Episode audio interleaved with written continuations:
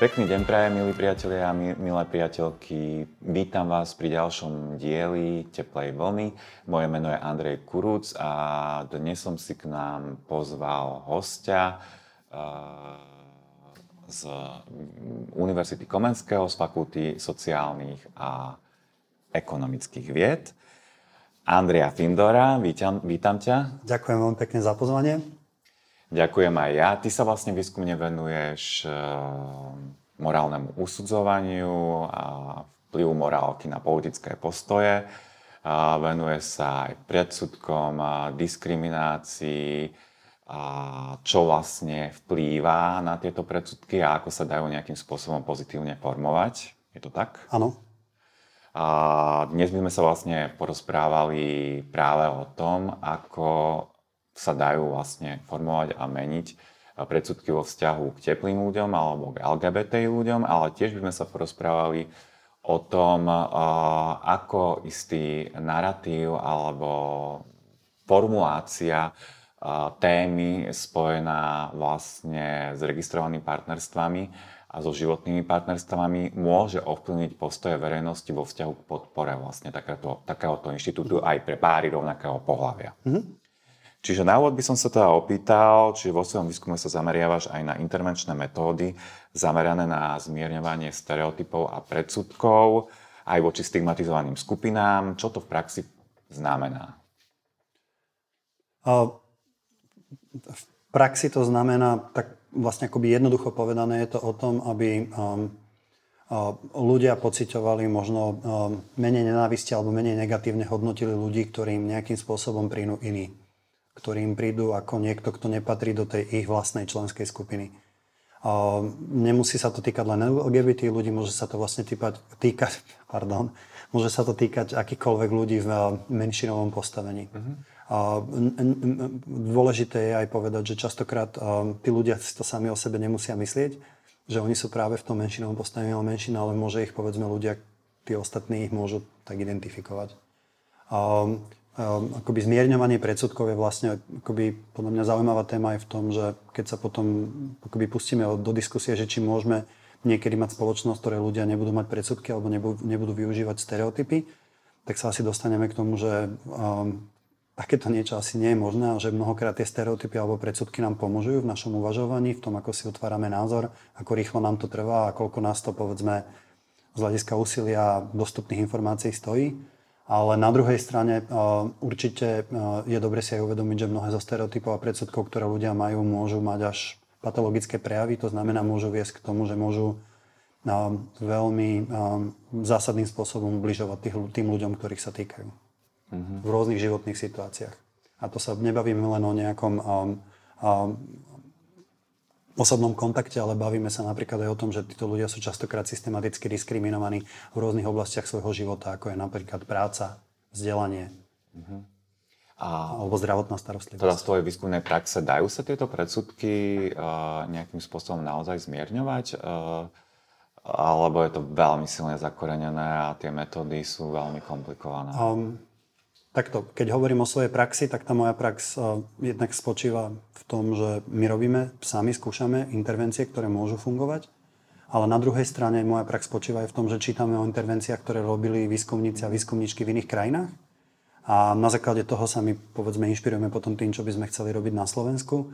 To znamená, keď hovorím o mojej praxi ako o takej širšej kolektívnej skúsenosti nejakej výskumníckej komunity, ktorá sa tejto téme venuje, tak uh, áno, um, mnoho predsudkov sa dá zmierňovať, mnoho stereotypov sa dá povedzme uvádzať na takú povedzme pravdivejšiu mieru, ale dôležité je povedať, že častokrát e, tieto intervencie, ten ich efekt nie je možno taký silný, ako by sme si predstavovali. Nie je to proste uh, ten strieborný náboj alebo tá strieborná gulka, ktorá proste funguje uh, proste magicky na všetko, ale naopak tie efekty sú častokrát akoby veľmi malé, ale tam sa potom môžeme rozprávať o tom, že kedy a tá účinnosť niečoho ešte stojí za to, stojí za zmienku, stojí za výskum, stojí možno aj za no, financovanie toho výskumu a kedy už nie. Um, ale to je, myslím si, možno na úplne akoby inú debatu. A máme nejaký zaujímavý príklad, len tak, mm. aby sme to možno skonkrétnili trošku?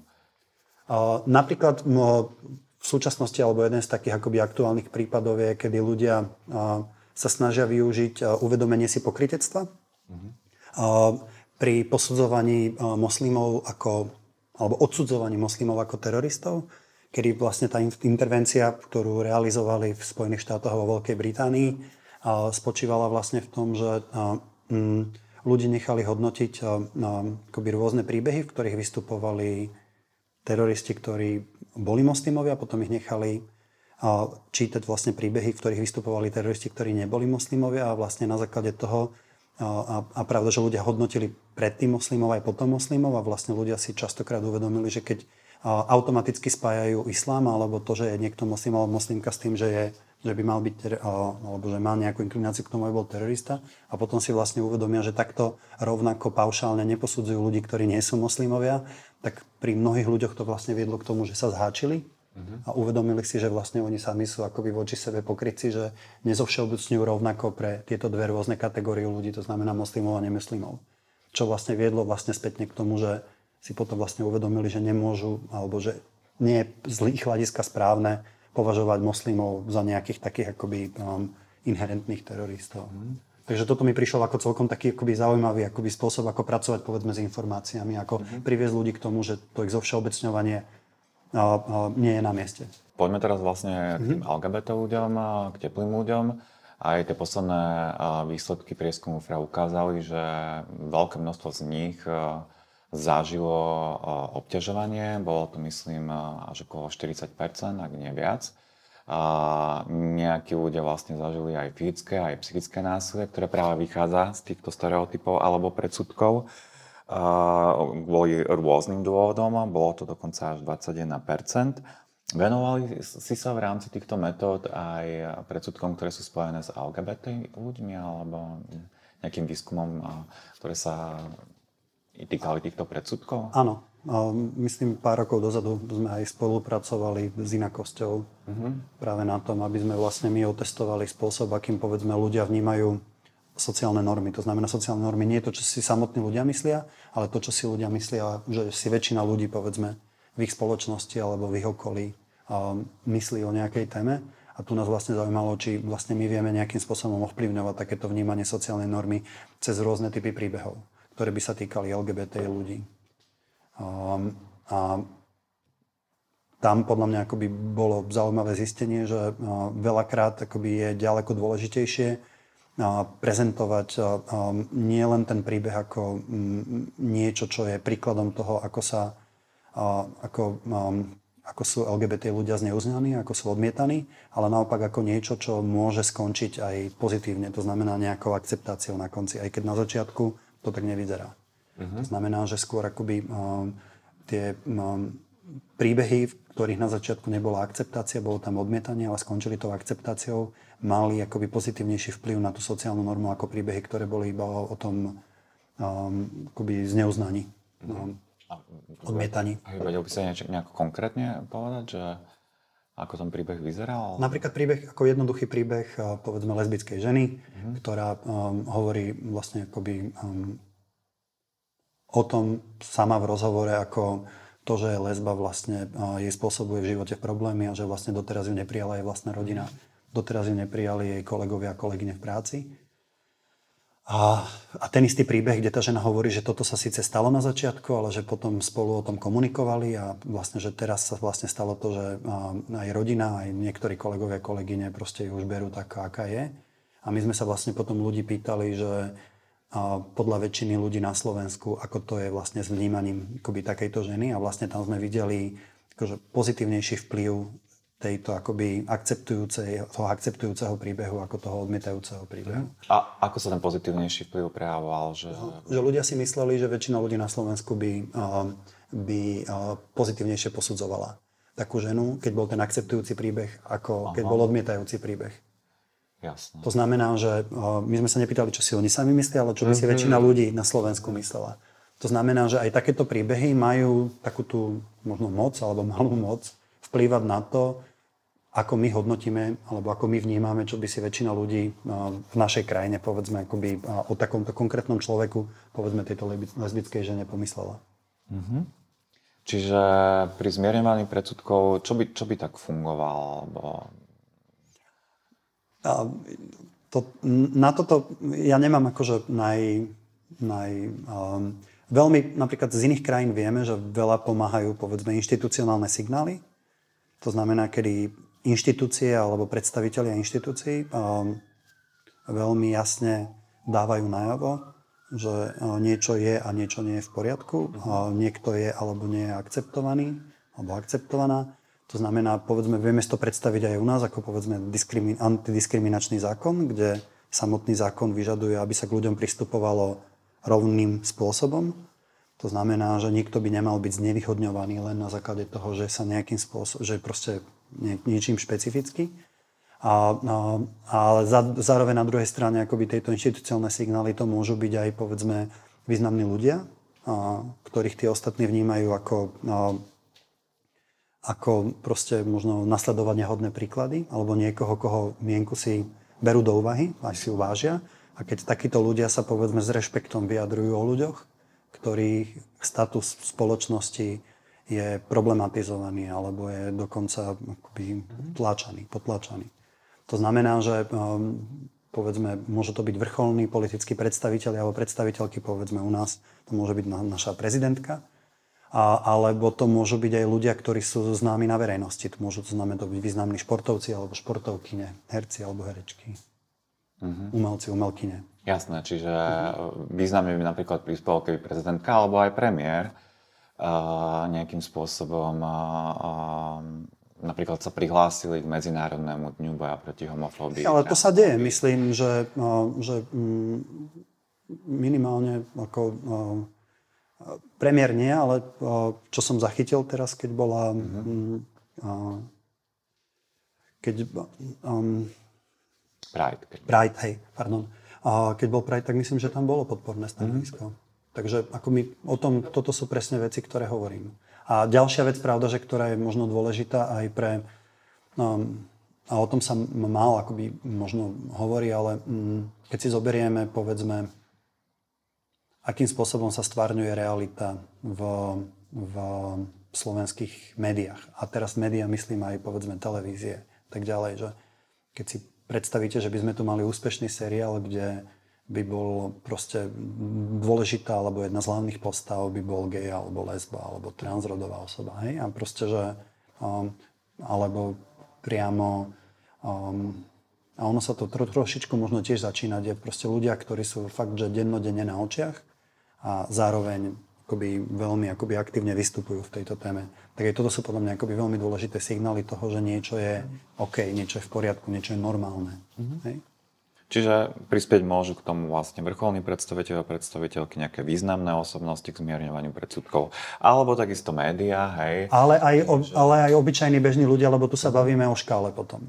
To nie je len o tom, že niekto Mm, je viditeľný alebo viditeľná pre milióny ľudí alebo 100 tisíce ľudí, ale tu môžeme sa baviť aj o desiatkách ľudí. Môžeme sa baviť o, o každom jednom konkrétnom človeku na pracovisku, ktorý sa napríklad ozve, keď sa niekto um, znevažujúcim spôsobom vyjadrí povedzme na niekoho z LGBTI mm-hmm. komunity a povie, že keď takto hovoríš, tak zároveň uráža, že mňa proste akoby Rozumieme si, že to, že nie je to, že to nemusí byť len masové, alebo na masovej úrovni, ale naozaj tam môže ísť o akoby ovplyvanie toho, čo je normálne aj na také akoby mikroúrovni, ktorá ale ja netvrdím, že je menej dôležité. Podľa mňa je rovnako určite, dôležitá. Určite a, a ako keby každý ten človek môže formovať svoje okolie. Hej. Čo ja ale zase na druhej strane ani netvrdím je, že to je jednoduché takýmto hej. spôsobom vystupovať, hej? Hej, lebo o, a jedným z tých faktorov, hej, ktorý, ktorá, ktorý môže prispievať aj k zmierovaniu predsudkov, je osobná skúsenosť LGBT ľuďmi. Práve ale výskum robený Fokusom pred mhm. niekoľkými rokmi pre iniciatívu Inakosť zistil, že až vyše 60% Slovákov a Sloveniek teda v ňom tvrdilo, že nepozná Hej. žiadneho lesbu, žiadnu lesbu alebo žiadneho geja. Hej. Čiže e, do akej miery to môže vplývať na predsudky voči gejom a lesbám, to, že nemajú osobnú skúsenosť? Ten výskum, vlastne to bol súčasť toho výskumu, ktorý sme robili my, myslím. Ak, Áno. A, no a tam sa ukázala ešte jedna vec, že vlastne keď niekto priamo pozná gej alebo lesbu, môže, ono to väčšinou vždy má, alebo vždy takto v prevažujúcej miere, to má vlastne pozitívny vzťah mm-hmm. k postojom tohto človeka. To znamená, že na základe tohto by sme mohli usudzovať, že čím viacej ľudí by poznalo gejov a lesby a malo s nimi pozitívne skúsenosti, tak tým by to akoby malo pozitívnejší vplyv na postoje ku geom a lesbám alebo k LGBT ľuďom. Mm-hmm. A, takže a, podľa mňa je veľmi dôležité vlastne hovoriť aj o tejto téme, ktorá vlastne ako priamo nadvezuje o tom, no vlastne čo som aj ja hovoril, je, že um, akoby tá viditeľnosť vlastne akoby tejto menšiny uh, nie len cez nejaké proste, ja neviem, kampane, pochody a tak ďalej, proste niečo, čo by sme mohli zaradiť do nejakého aktivistického repertoáru, ale práve cez takéto veľmi častokrát akoby osobné príbehy ľudí, ktoré veľakrát sú známe alebo veľakrát sú odkomunikované naozaj iba na tej osobnej úrovni, hej, také akože medzi dvoma osobami alebo medzi pár osobami v nejakom, no, v nejakom povedzme pracovnom kolektíve alebo školskom kolektíve alebo partii alebo... Uh-huh. Ale naozaj zjavne pre LGBT ľudí na Slovensku je to veľmi ťažké, lebo uh-huh. už aj v minulých dieloch sme si hovorili, že tá otvorenosť v rôznych prostrediach e, nie, nie je veľmi veľká a stále, stále je tam veľká percento ľudí, ktorí sú uzavretí. Hej? Čo by im pomohlo viac sa otvoriť v týchto rôznych prostrediach, či už je to rodina, alebo pracovné prostredie, alebo škola? No, podľa mňa treba im vytvoriť lepšie podmienky a treba im vytvoriť, to tak znie, ako by ja som sa od toho dištancoval, ale Môžu to robiť ľudia, ktorým na tomto záleží priamo na pracoviskách. To znamená, keď sú, povedzme, keď sa bavíme, že len práca ako prostredie, hej, že samotná firma môže mať politiku, ktorá vlastne umožňuje akoby tieto témy komunikovať jednoduchším spôsobom, ale zároveň, keď tá firma nemá politiku, tak tí vedúci zamestnanci alebo aj samotní zamestnanci môžu od tých svojich akoby, vedúcich zamestnancov žiadať, aby, aby, aby takéto niečo proste ľahšie umožňovali Zároveň je podľa mňa veľmi dôležité vytvárať takéto prostredie povedzme v školách. Hej, ja robím na škole a proste tiež uh, veľakrát sa stane, že uh, proste ľudia sa vyjadrujú znevažujúco o nielen LGBT ľuďoch, ale povedzme aj o, o, o iných ľuďoch, ktorí by sme mohli považovať, že sú v menšinovom postavení. A tu je podľa mňa akoby veľmi dôležité proste akoby diskutovať o tomto a ukázať, akým spôsobom to vlastne ubližuje a akým spôsobom to možno aj naráža na nejaký, na nejaký na, nesúhlas alebo odmietanie. Povedzme zo strany, ja neviem, mňa ako učiteľa alebo nášho pracoviska, hej.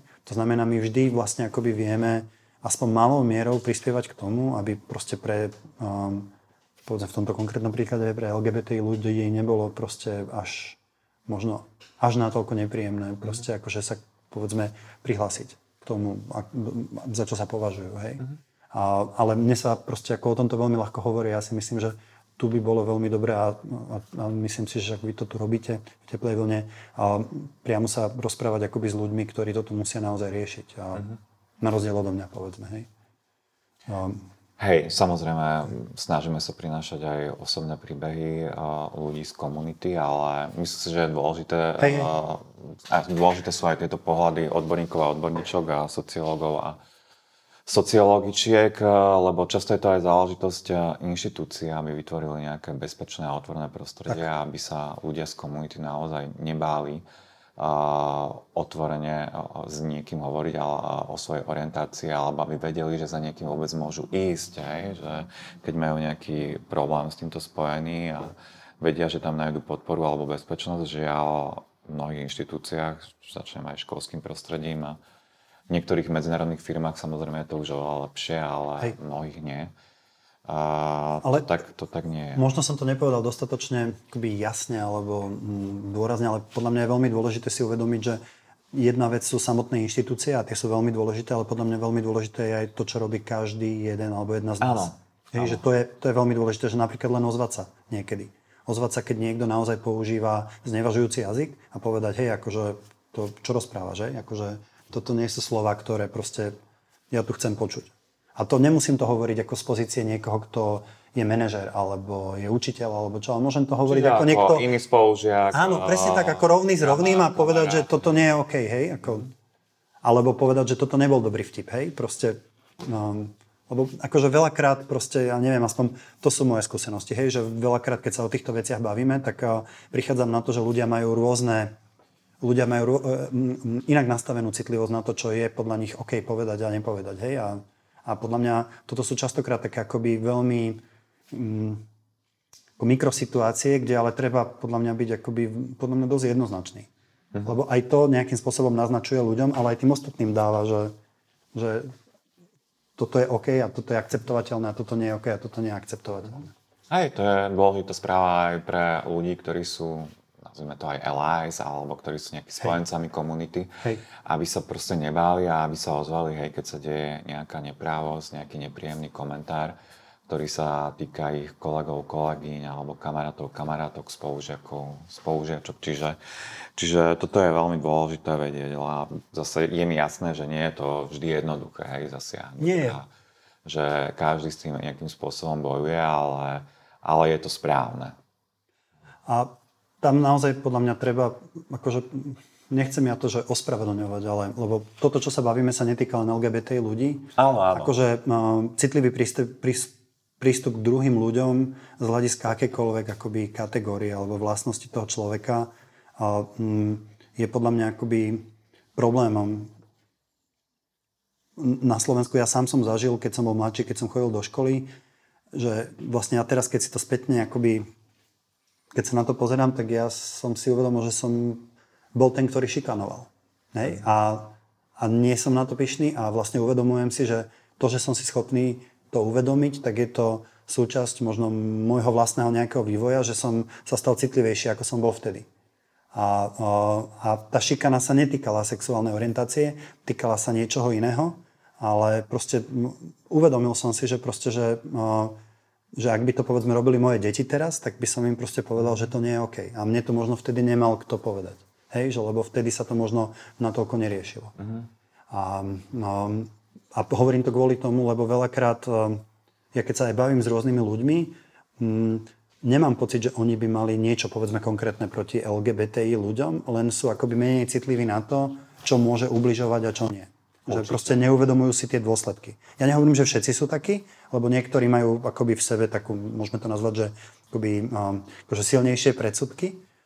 Nechcem povedať, že nenávisť, ale silnejšie predsudky, ale podľa mňa sú častokrát ľudia, ktorí si akoby neuvedomujú váhu slov, ktoré používajú. Práve kvôli tomu, lebo nikdy ich nikto proste nenútil vážiť tie slova. Hej, že... A práve v tomto môže vlastne pomôcť, mm-hmm. keby im to niekto povedal. Hej, či hej. už presne z pozície nejakej autority, ale aj z pozície proste niekoho, niekoho okolia. Na pive kamarátovi presne. s tým, že tento vtip je v tomto a v tomto nie je úplne, že je podarený. Hej? Že možno až na takejto úrovni. Dobre, uh, môžeme sa posunúť k ďalšej téme. Uh, vlastne z jedného ďalšieho prieskumu, ktorý sme robili v rámci iniciatívy Inakosť medzi pármi rovnakého pohľavia, uh, vyplynulo, že až 50% z nich chce uzavrieť manželstvo a ďalších 41% je za možnosť uzavretia registrovaného partnerstva. Čiže veľké percento z týchto párov, ktorí boli teda v tom vzťahu, chceli nejakým spôsobom inštitucializovať svoj zväzok.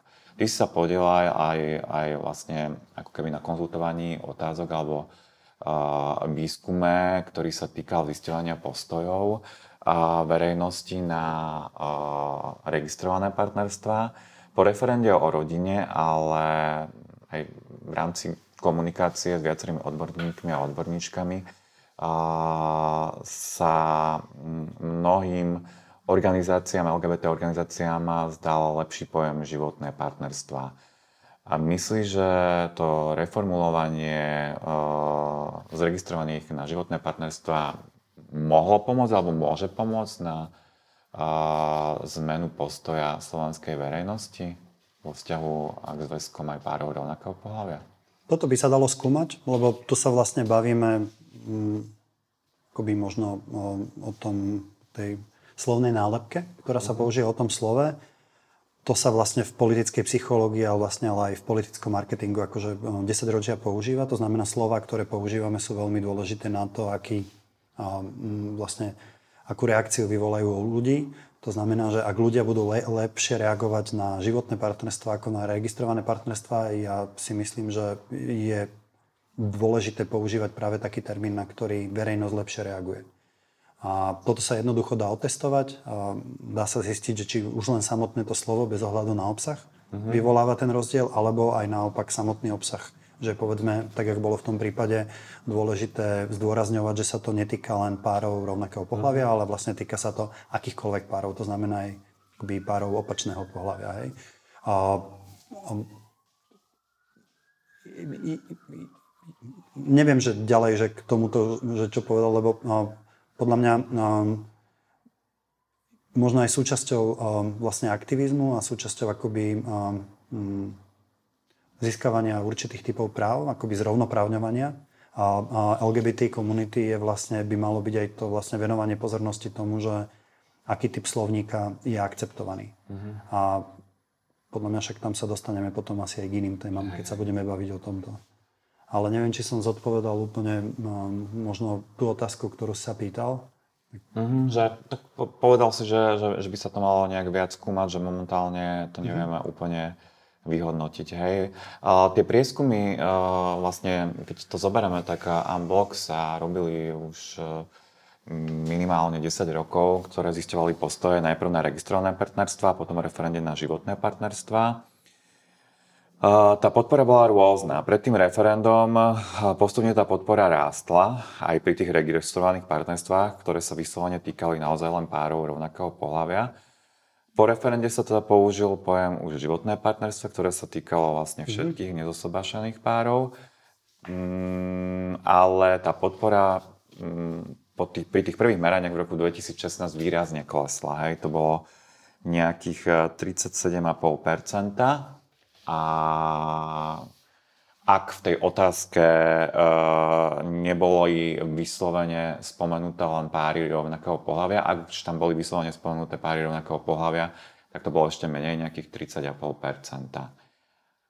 Minulý rok si ale zase, myslím, dúhový projekt dal robiť výskum a ten už tú podporu nameral oveľa vyššiu, až dokonca 54 alebo 57%, aby som bol presnejší. Um, Čím si tento skok vysvetľujete? Viem, je to veľmi komplikovaná otázka. A je to zmenou postoja slovenskej verejnosti, alebo je to naozaj záležitosť e, tej formulácie tých otázok? Takto, na to, aby sme mohli niečo dlhodobo porovnávať, tak by sme to mali robiť tak, že sa budeme pýtať identickú otázku. Uh-huh. A ideálne tých istých ľudí. A ak sa to nedá urobiť s tými istými ľuďmi, tak by to mali byť ľudia, ktorí sú vybraní um, podobným spôsobom a akoby, um, akoby z podobnej množiny ľudí. Hej? Tu narážam napríklad na to, a mali by byť dopytovaní no, tiež akoby rovnakou technikou. To znamená, že je veľmi ťažké porovnávať výskumy, ktoré sa pýtajú telefonicky versus výskumy, ktoré mm-hmm. sa mhm. týkajú tvárov, pýtajú tvárov tvár alebo výskumy, ktoré sú online. Je veľmi uh, komplikované uh, porovnávať výskumy, ktoré sú ja neviem, uh, kvotná reprezentatívna vzorka všeobecnej slovenskej populácie versus výskumy, kde sa vyberá náhodným spôsobom. Proste akože tých akoby faktorov je tam veľmi veľa a to som sa ešte nedostal ani k tomu, keď by sme mali porovnávať postoje vyjadrené k otázke, ktorá sa pýta na registrované partnerstva a otázke, ktorá sa pýta na životné partnerstva, lebo my nevieme, čo by to mohlo urobiť. My to vieme zistiť, ale to bude platné pre to konkrétne obdobie v roku 2020, ale nevieme, či by to bolo rovnaké v roku 2016, lebo aj samotné významy, alebo teda obsahy Jasné. aj pojmov sa môžu meniť. Hej? To znamená, že um, ak chceme naozaj dlhodobo niečo sledovať, tak by to malo byť tak, že sa dohodne jeden typ zberu dát, Ideálne jedna agentúra, ktorá to robí rovnakým spôsobom, jedna otázka a tá sa pravidelne pýta každý rok alebo každý pol rok. Čo si nemyslím, že bude, by bolo zase také, že príšerne um, nákladné, ale to by umožnilo proste nejakým spôsobom akoby sledovať nejaké trendy. To znamená nejaký vývoj v čase. Môže sa... A, na toto napríklad ja neviem odpovedať. Aj keď keď sa pozerám na vývoj v iných krajinách, tam sa tiež nedá veľmi zovšeobecňovať, lebo napríklad v mnohých krajinách tá akceptácia gejov lezieb proste vstúpa, ale potom vidíme krajiny proste v našom okolí, povedzme Polsko, hej, že kde sa to proste akože, proste, že kde tento trend sa nedá veľmi pozorovať. A u nás je to tiež také, že akoby na debatu, ale uh, uh, na túto otázku uh, ja neviem odpovedať, že, že ako to je, ale podľa mňa uh, by bolo proste čím skôr dobre začať, akoby takýmto spôsobom sa pýtať aby povedzme už, ja neviem, o rok, o rok a pol, o dva, proste už sa dal vysledovať nejaký trend. Jasné, no na to by, to by chcelo asi aj nejaké zdroje, hej. A to by možno chcelo, aby mal aj niekto záujem zo strany štátu zisťovať ako mhm. pravidelne uh-huh. tieto údaje, uh-huh. aby to stále nemuseli supovať hey, hey, hey. nejaké hey. mimovládne organizácie, hey. konkrétne LGBT organizácie. Hey. A, takže v tomto, v tomto je to trošku akože tá situácia veľmi, veľmi obmedzená. Ale teda, ale teda predsa len, dá sa predsa len pripustiť, že zmena toho narratívu mohla ako keby uh, zvýšiť podporu hej, takejto formy partnerstiev? Určite áno, ak si ak, súčasťou, ak, teda, ak si rozumieme v tom, že súčasťou toho narratívu je aj to, že sa začalo hovoriť o životných partnerstvách ako o niečom, čo je prístupné aj pre páry mm. opačného pohľavia, to znamená, že vlastne akoby zobrala sa z toho tá exkluzivita pre páry rovnakého pohľavia, a, a, lebo tam môžeme potom špekulovať nad tým, že toto mohlo niektorým ľuďom vadiť. Mm-hmm. Lebo je tam zase akoby ten narratív toho, že nejaké akoby dožadovanie sa nejakých špeciálnych práv, hej? Niečoho navyše, hej? A vlastne takýmto spôsobom sa také niečo akoby eliminuje. A ono konec koncov, vlastne aj tie kritické reakcie, ktoré boli vtedy na ten konkrétny zber dát, na tú otázku, tak myslím si, že vlastne z toho konzervatívneho tábora boli práve smerovali k tomu, že sa vlastne akoby obsahovo zmenilo. Že sa nezmenilo názov, ale zmenil sa vlastne akoby aj obsah toho, že čo by to mali byť tie životné partnerstva a vlastne, a, vlastne myslím si, že tí konzervatívni komentátori, komentátorky to kritizovali. Čo je ale podľa mňa akože veľmi akoby dobré znamenie v niečom, lebo práve akoby um, niečo, čo je povedzme viacej inkluzívne, týka sa viacerých ľudí a zároveň to umožňuje aj väčší akoby súhlas a no, väčšiu povedzme akceptáciu s takýmto riešením, a podľa mňa je akoby vždy dobrá cesta. Čiže môžu životné partnerstva priniesť niečo nielen párom rovnakého pohľavia, ale aj párom heterosexuálnym? Ako, túto tému neskúmame, ale bolo by zaujímavé zistiť, uh, aký by bol povedzme dopyt medzi, medzi, medzi heterosexuálnymi pármi uh-huh. uh, po životných partnerstvách. Uh, či sú ľudia, ktorí by vlastne siahli k takémuto riešeniu, že by to proste akoby využívali. Ale uh, keď sa bavíme na úrovni povedzme toho, ako, ako zôvodňovať, že prečo niečo máme mať, tak je podľa mňa akoby veľmi dobré zdôvodňovať to spôsobom, ktorý akoby vopred akoby um, reaguje na argumenty, ktoré by mohla zniesť tá protistrana. Uh-huh. To znamená, v tomto konkrétnom prípade sú to nejaké tie špeciálne práva. Uh-huh. A čo v tej komunikácii by, eš, by ešte pomohlo presvedčiť uh, verejnosť, uh, aby teda nejakým spôsobom uh, podporili práve tie životné partnerstva? Mm, no, v zahra... Čo funguje? Čo fungovalo v zahraničí? V zahraničí napríklad fungovalo to, že uh, uh, sa nezdôrazňoval až toľko ten aspekt rovných práv, mm-hmm. ale zdôrazňoval sa povedzme v mnohých kampaniách v niektorých amerických štátoch, ktoré um, legalizovali manželstva párov rovnakého pohľavia, to sa o manželstvách bavíme, tak tam veľmi pomohlo napríklad zdôrazňovanie toho um, um, akoby tej oddanosti a tej starostlivosti jeden od druhého, alebo v angličtine slovo commitment. Hej? Mm-hmm. A, a toto reagovalo práve na tú skupinu voličov a voličiek, ktorí neboli úplne rozhodnutí, že či teda to podporia alebo to nepodporia. Mm-hmm. Určite to neoslovilo povedzme tých akože, odporcov a odporkyne, ktorí boli veľmi silno presvedčení o tom, že nie, ale na týchto ani necielilo, ale cielilo to na ľudí, ktorí boli tak ako mm, proste že, akoby nerozhodnutí ešte, hej. A ďalšia vec, ktorú povedzme som si všimol vo Veľkej Británii, je veľmi dobré povedzme, um, a to poznáte, lebo ja toto hovorím takmer stále, keď hovorím o tejto téme, ale David Cameron, ktorý bol britský konzervatívny politik a ktorý vlastne tvrdil, že uh, manželstva párov rovnakého pohľavia sú najlepšou správou pre rodinu, lebo on ako konzervatívec, on chce chrániť rodinu.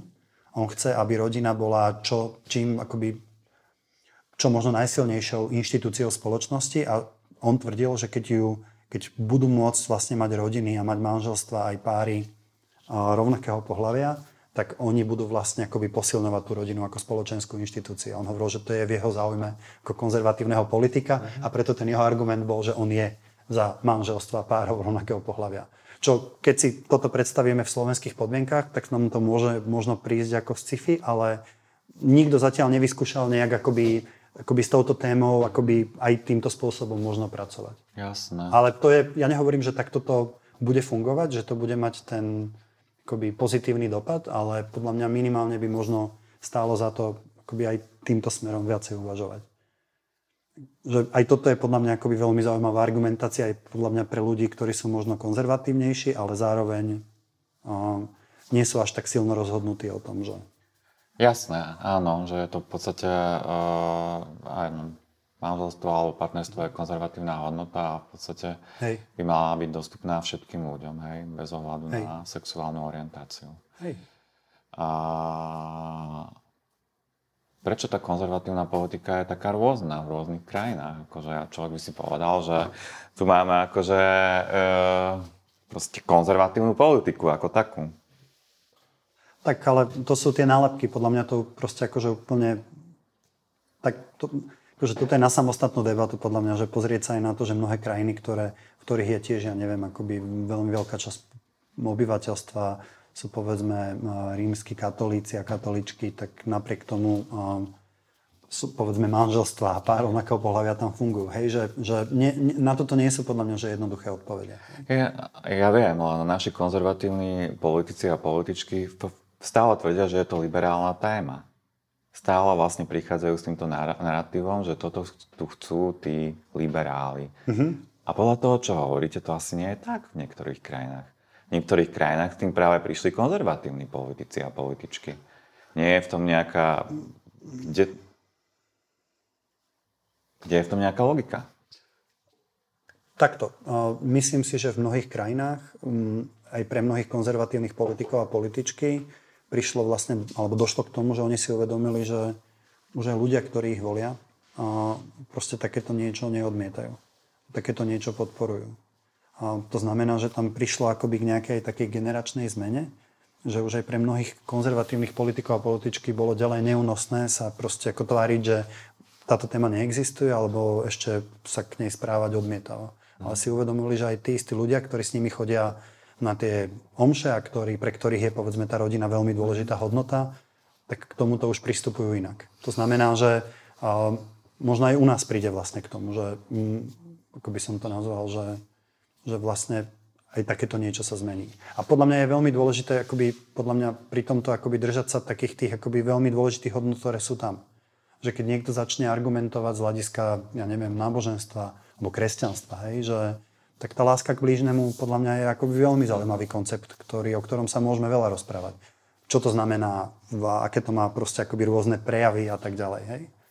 To znamená, že aj v tom samotnom konceptuálnom inštrumentáriu, aj samotného kresťanstva je podľa mňa kopec pojmov, ktoré by sa podľa mňa dali využiť na podporu práve takéhoto niečoho. Mm-hmm. A venovali ste sa vlastne spolu kolegyňami a kolegami aj výskumu postojov vo vzťahu k menšinám na stredných školách. Hej. Aké sú teda postoje žiakov a žiačok? Základných. A? Tak základných, ospravedlňujem sa tak na základných školách. Aké sú ich postoje? Alebo teda kolegyne niektoré skúmali aj na stredných, ale no, toto bolo konkrétne... Mm, tak základné. tam, tam to podľa mňa akože vyzeralo tak, že ešte z hľadiska LGBTI ľudí tie postoje boli relatívne najmenej negatívne. Uh-huh. Že boli tam proste akoby iné menšiny, ktoré mladí ľudia v tomto veku akoby um, viac odsudzovali. Uh-huh. Ktoré to boli napríklad? A, a napríklad utečenci alebo moslimovia, uh-huh. Rómovia. Um, to znamená, že a tu treba ešte povedať, lebo ja som si teraz uvedomil, že som povedal utečenci, moslimovia, romovia, že to všetko boli generické maskulína, že som vlastne použil uh, ten mužský rod možného čísla. A aby som sa naspäť vrátil k tejto našej téme, že je rozdiel pri posudzovaní a nielen u, ľuďo, u mladých ľuďoch na základných školách, u mladých ľudí na základných školách, ale aj u všeobecnej populácie pri tom, ako posudzujú gejov a ako posudzujú lesby. Uh-huh. A, a, a aké sú tam čo, čo, čo myslíš, že no, odhadni ty?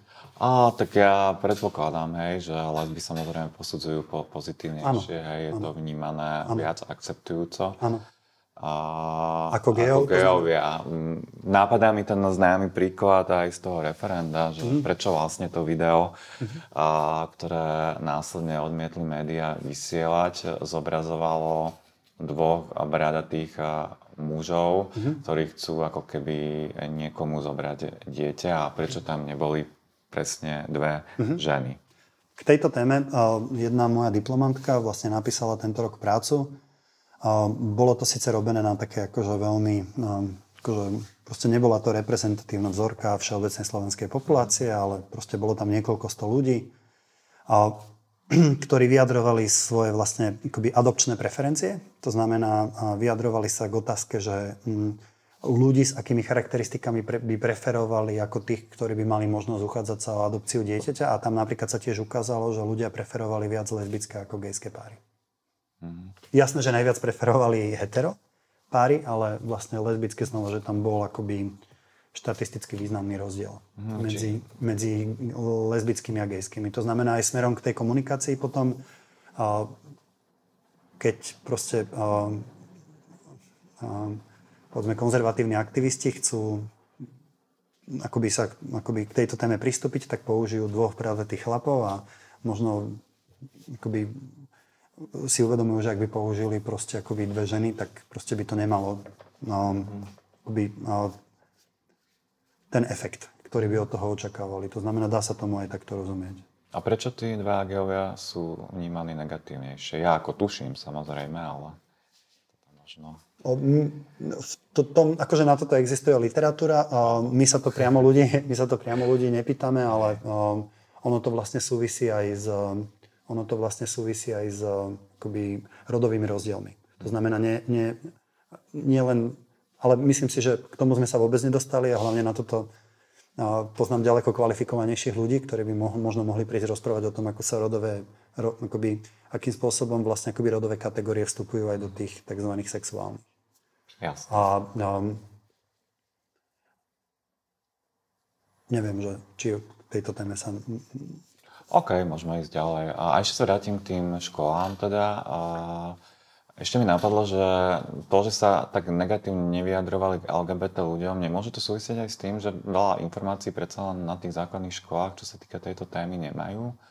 Možno ani nikoho takého vo svojom okolí nepoznajú, že ako keby, lebo skôr poznajú presne z okolia Rómov, Rómky a z médií tam závisí, utečenkyne? Tam závisí, že kde a hlavne však aj no, z médií, že koho poznajú a už vôbec samostatná otázka je, že ako postoje súvisia s tým, čo daní ľudia vedia o tom, o tej akoby cieľovej skupine tých svojich postojov. Hej? Že, že um, zatiaľ som nenatrafil na štúdie, ktoré by veľmi alebo takto, ktoré by jednoznačne ukazovali, že keď niekto o niekom viacej vie, tak potom ho aj povedzme viacej rešpektuje.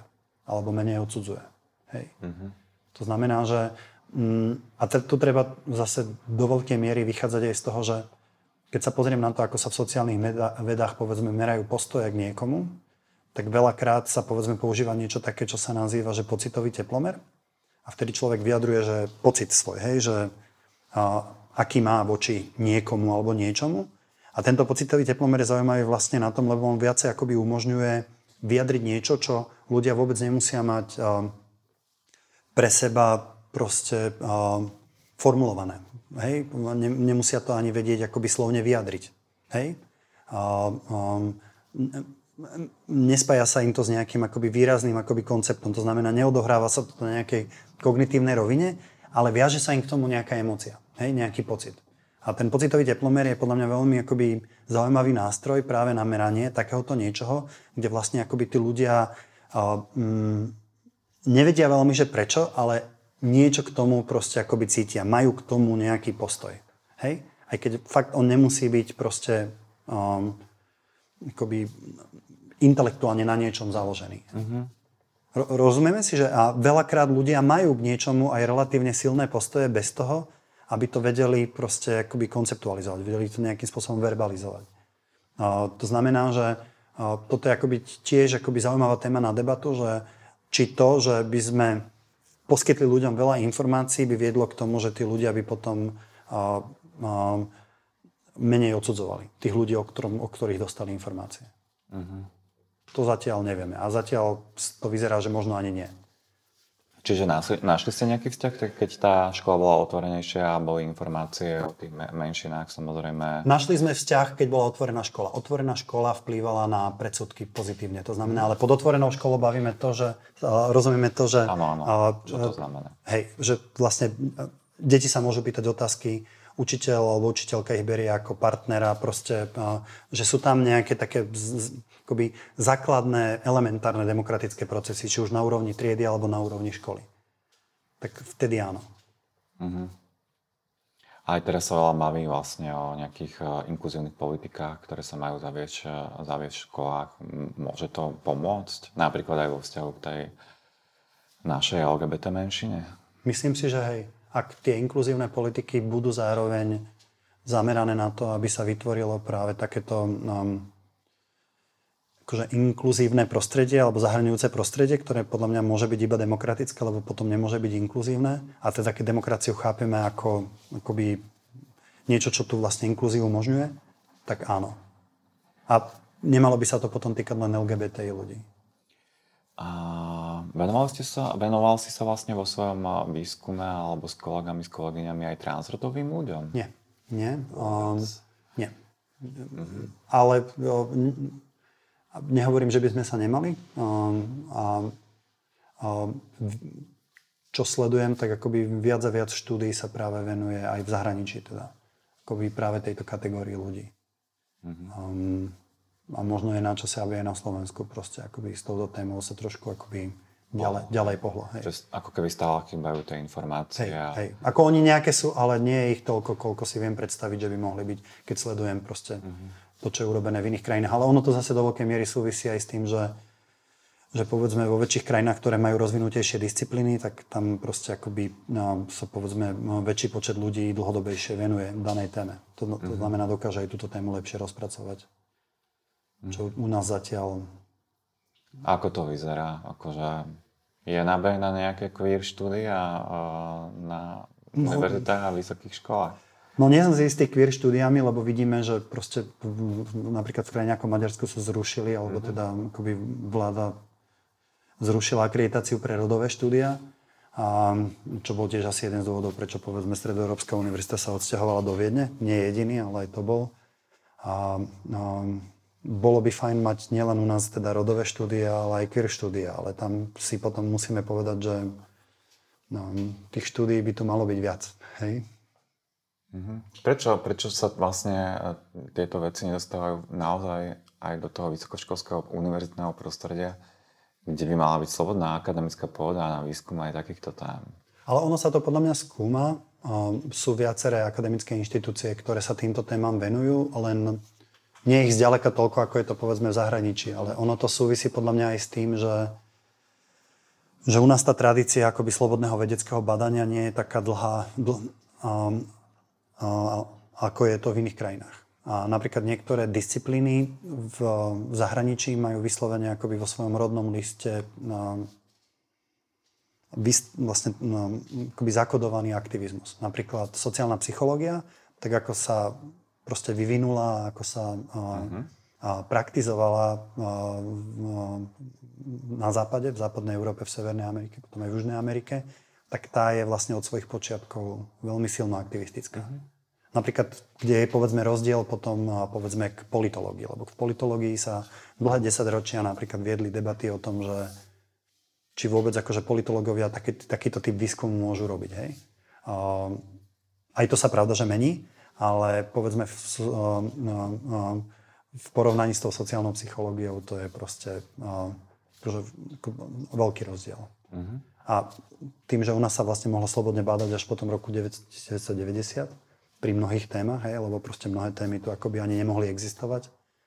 Takže tým, že my sme boli akoby oficiálne krajina, kde všetci si boli rovní, tak povedzme skúmať tu už len nerovnosti, hej, ako bol veľký problém. Ale to o tom by vedeli rozprávať podľa mňa aj sociológovia, sociologičky.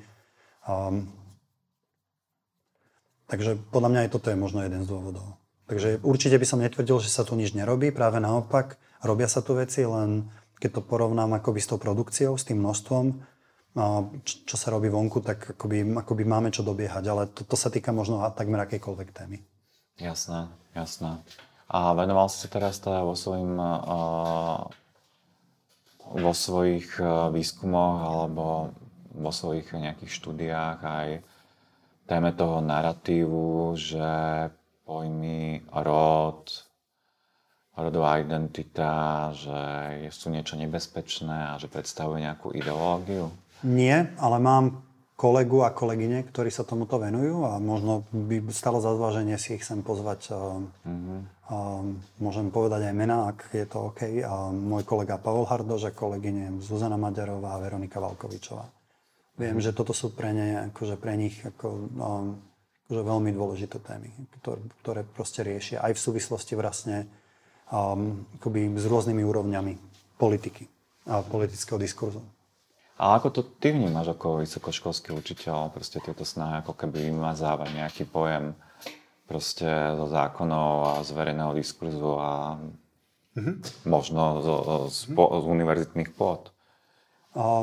Ja to vnímam ako proste možno veľmi účinný spôsob, ako umlčať alebo alebo delegitimizovať určitý typ akoby svetonázorov. To znamená, keď sa bavíme o pojme rod. A teraz vlastne čo sa začalo no, akože s tým pojmom gender a tak ďalej, proste, no, alebo to zrušenie rodových štúdí v Maďarsku, tak to proste naozaj akoby z môjho pohľadu no, akoby smeruje k tomu, aby, aby proste akoby um, aby sa oslabil akýkoľvek proste náhľad na svet, ktorý proste operuje s rodom, uh, ako so zmysluplnou kategóriou, ktorá akoby pomáha odkrývať uh, akoby rôzne typy nerovností, ktoré tu fungujú.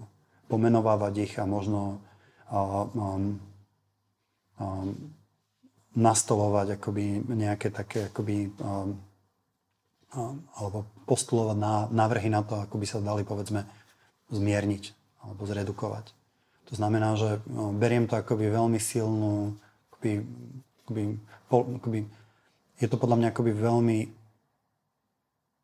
jasne politický vplyv na akademické prostredie, ale znova ja netvrdím, že akademické prostredie by malo byť uh, uh, nemal by tam byť, ako nemali by tam byť politické vplyvy, lebo uh, som teraz predtým o tom hovoril, že ako, akýkoľvek samotný výskum môže mať veľmi silný akoby politický názor, ale v pluralitnej spoločnosti by proste nemalo viesť, by nemalo dôjsť k tomu, že určitý typ nazerania alebo konštruovania sociálnej reality je proste absolútne proste akože popretý. Uh-huh. Hej? Môže možno to dôjsť v prípadoch, kedy uh, by bola porušovaná ľudská dôstojnosť, ľudské práva a obližovalo sa ľuďom, ale keď sa bavíme o takomto niečom, vlastne akože to, že niekto používa termín rod a robí rodové štúdia a, a, a cez to vlastne skúma a, sociálnu realitu, a, a je, nevidím tam ani jedno z takých, nevidím tam žiadne nebezpečenstvo. Hej. Uh-huh. Čiže nemusia sa tu ľudia triasť eh, strachom, hej, že, že sa tu používajú takéto pojmy. No, a možno sú ľudia, ktorí sa boja takýchto pojmov, ale možno práve tam treba akoby vysvetľovať, prečo sú takéto pojmy užitočné a prečo vlastne okolo nich existujú celé disciplíny a prečo v, proste akože na, na všetkých špičkových univerzitách existujú takéto katedry, existujú takéto časopisy. Proste akože podľa mňa, že toto je tiež podľa mňa, že zaujímavý začiatok mm-hmm. debaty, hej ukázať, že, že asi to nebude úplne že hlúposť, keď sa proste to, akoby toľko zaujímavých vecí podarilo vyskúmať a toľko múdrych ľudí sa tomu venuje mm. vo svete. Ale to asi je tiež na samostatnú debatu. Hej, a teda ešte by som sa ťa na záver opýtal, že čo by si teda odporučil LGBT komunite do budúcna, ako nejakým spôsobom prispievať eh, k znižovaniu tých predsudkov. Čo by si odporúčil aj LGBT organizáciám, že akým, akým smerom ako keby mm, zmierňovať tie negatívne stereotypy? No toto je veľmi ťažké akože odporúčať um, ľuďom. Proste ja si myslím, že ja to um, lebo poznám veľmi veľa ľudí, ktorí proste tejto téme sa venujú. Um, um, možno sa naozaj akoby sústrediť na to, aby, aby LGBT ľudia boli viditeľnejší, aby pre bolo menej nebezpečné a menej nepríjemné pre LGBT ľudí proste byť proste verejne viditeľný. A možno toto by proste ako by mala byť možno jedna z takých ťažiskových oblastí. Jedna. Akože nehovorím, že by sa malo robiť iba to, ale vzhľadom na to proste akože čo sa deje, um, mi to príde ako extrémne dôležité. Um, a keď to vôbec nie je jednoduché. Uh, ale zase na druhej strane proste um, podľa mňa by to veľmi pomohlo potom aj pri všetkých tých ďalších kampaniách napríklad. Um, a hlavne si myslím, že veľmi veľa ľudí by si akoby uvedomilo, že akoby tá situácia, kedy my tu máme občanov a občianky druhej kategórie, len kvôli tomu, že sa im proste páči iný typ ľudí, ako väčšine, tak uh, myslím si, že možno by to prekážalo alebo začalo prekážať väčšiemu počtu ľudí, ako to prekáža teraz. Mm-hmm. A z takého toho politologického hľadiska, ako vidíš ten vývoj, že je, je vôbec šanca v nejakom horizonte niekoľkých rokov zlepšiť tie práva LGBT ľudí na Slovensku? Mňa vždy mrzí, keď, eh, keď sa vytvára nová vláda a rozpráva sa o tom, že čo bude v tom vládnom programe a proste vždy sa príde na to, že táto téma, že nebudeme tu polarizovať spoločnosť, nebudeme proste akoby, mm, nebudeme um, proste akože touto témou rozbíjať tú budúcu koalíciu, tak ju radšej proste odsunieme do zatvorky alebo proste necháme ju akože mimo um, um, toho nášho nejakého akoby uh, cieľaného politického úsilia. Toto mi príde akoby veľmi smutné a, a je, príde mi smutné, že stále tu nemáme v parlamente stranu, ktorá by túto tému považovala za tak dôležitú, že by proste o nej hovorila stále ako o dôležitej téme. Ja raz dúfam, že budeme mať v parlamente stranu, ktorá bude sa snažiť pristupovať ku všetkým občanom tejto krajiny úplne rovným spôsobom, bez ohľadu na to, akí sú. A, a lebo mi, mi príde veľmi dôležité, aby sme tu takú stranu mali, lebo si myslím, že toto by malo byť jedna z najdôležitejších hodnot našej krajiny.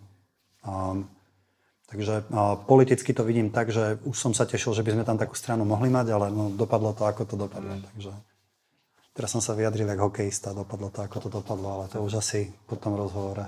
Už to malo prísť, muselo prísť. Super, ja ti ďakujem veľmi pekne, Andrej, že si sa podelil ďakujem. o svoje poznatky. A ďakujem tiež našim divákom a diváčkám. Budem sa tešiť na vás v ďalších dieloch Teplej vlny. Naladte si nás na všetkých kanáloch a verím, že sa vidíme opäť na budúce. Krásny deň želám.